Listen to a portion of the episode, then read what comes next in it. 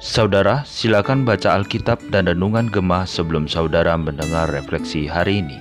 Shalom saudara-saudari sekalian. Sungguh bersyukur dan senang sekali kita bisa berkumpul bersama lagi dalam Gemah pada hari ini. Sebelum kita memulai Gemah pada hari ini, mari kita bersatu bersama di dalam doa. Bapak yang dalam surga, kami mengucap syukur ya Bapak atas segala pimpinanmu. Kami bisa berkumpul lagi bersama dalam Gemah hari ini uh, tolong pimpinanmu ya Bapak agar kami bisa selalu fokus dalam perenungan dan dalam pembacaan firman Tuhan uh, pada Gemah hari ini. Uh, pimpin Gemah pada hari ini dari awal hingga akhir ya Bapak. Kami serahkan semua ke dalam tanganmu saja. Dalam nama Tuhan Yesus kami berdoa dan mengucap syukur. Haleluya. Amin.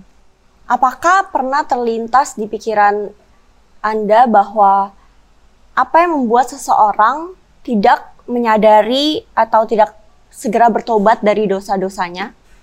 Tapi biasanya orang-orang demikian, orang yang tidak mau segera bertobat, walaupun mereka menyadari dosa-dosanya dan mereka berbuat dosa dan mengulangi dosa-dosanya itu, biasanya mereka merupakan orang yang tidak percaya akan dosa. Karena mungkin keadaan mereka baik-baik saja, mungkin mereka justru lebih makmur, ataupun lebih senang, bisa lebih bersenang-senang meskipun mereka berbuat dosa daripada orang-orang yang justru menghindari dari dosa-dosa tersebut. Itu merupakan pembahasan tema kita pada hari ini, penghukuman yang pasti.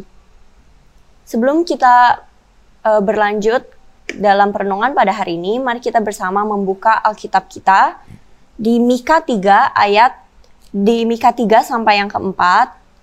Tapi saya akan hanya membacakan Mika 3 ayat yang ke-11 dan yang ke-12. Tapi saya menghimbau saudara-saudari sekalian untuk uh, membaca seluruh bagian dari Mika 3 dan 4. Mika 3 ayat yang ke-11. Para kepalanya memutuskan hukum karena sesuap, karena suap, dan para imamnya memberi pengajaran karena bayaran. Para nabinya men menenung karena uang, padahal mereka bersandar kepada Tuhan dan berkata, Bukankah Tuhan ada di tengah-tengah kita? Tidak akan datang malapetaka menimpa kita. Sebab itu, oleh karena kamu maka Sion akan dibajak seperti ladang, dan Yerusalem akan menjadi timbunan puing, dan gunung bait suci akan menjadi bukit yang berhutan. Sekian pembacaan Alkitab kita pada hari ini. Dari ayat yang saya bacakan tersebut, disebutkan bahwa para pemimpin bangsa dan para nabi-nabi Israel maupun Yehuda juga merasa yakin bahwa Tuhan ada di tengah-tengah mereka. Mereka sungguh-sungguh percaya bahwa Tuhan itu ada di tengah-tengah mereka dan memimpin mereka sehingga mereka tidak akan mengalami malapetaka. Disebutkan dari, dalam Mika 3 ayat yang ke-11. Keyakinan seperti ini sering kali mungkin membutakan banyak orang Kristen di luar sana atau mungkin Anda dan saya sendiri. Membuat mereka beranggapan bahwa gak apa-apa berbuat dosa, gak apa-apa berbuat sebanyak-banyaknya dosa dan mengulangi dosa karena Tuhan sudah menebus dosa kita. Ada juga yang berpikir bahwa kita telah diselamatkan sekali untuk selama-lamanya. Jadi meskipun kita tidak telah diselamatkan sekali, kita boleh bebas melakukan dosa. Ada juga yang berpikir bahwa keselamatan kita tidak lagi ditentukan oleh perbuatan, melainkan iman kita kepada Yesus. Jadi dijelaskan bahwa kita boleh berbuat apa pun yang kita mau, boleh berdosa bagaimanapun, mereka beranggapan seperti itu. Yang penting iman kita kuat kepada Yesus. Ini merupakan pemikiran yang sangat salah. Benar sekali bahwa Tuhan Yesus telah menebus dosa kita, telah menggantikan kita dalam perbuatan dosa kita. Kita telah diselamatkan oleh iman. Namun, bukan berarti kita boleh seenak seenaknya untuk berbuat dosa atau berbuat apa pun yang kita mau tanpa memikirkan orang lain.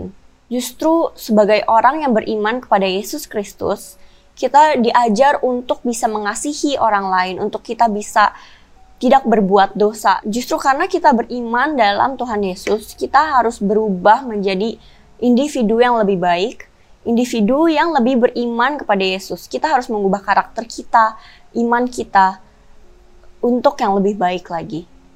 Jika kita sudah benar-benar dilahirkan kembali, kita sudah benar-benar percaya kepada Tuhan Yesus Kristus, maka kita mempunyai, kita memiliki sebuah kerinduan untuk sungguh-sungguh bertobat, untuk sungguh-sungguh berbuat baik. Iman di dalam hati kita justru berpegang kepada apa yang benar dan yang baik. Bagaimana dengan hidup saudara-saudari pada hari ini? Apakah dosa saudara-saudari terus engkau lakukan berulang kali? Engkau lakukan terus-menerus? Masihkah engkau lakukan dosa-dosa dengan terus-menerus tanpa takut akan hukuman akan Tuhan? Saudara-saudari, renungan hari ini mengingatkan untuk segeralah bertobat sebelum Tuhan menurunkan hukuman atas dirimu. Mari kita berdoa bersama. Bapak yang dalam surga, terima kasih ya Bapak atas teguranmu pada gemah hari ini, pada renungan hari ini. Terima kasih karena Engkau telah selalu mengingatkan kami untuk tidak berbuat dosa. Untuk sungguh-sungguh bertobat, untuk sungguh-sungguh menjadi individu, menjadi manusia yang baik dan melakukan hal yang benar.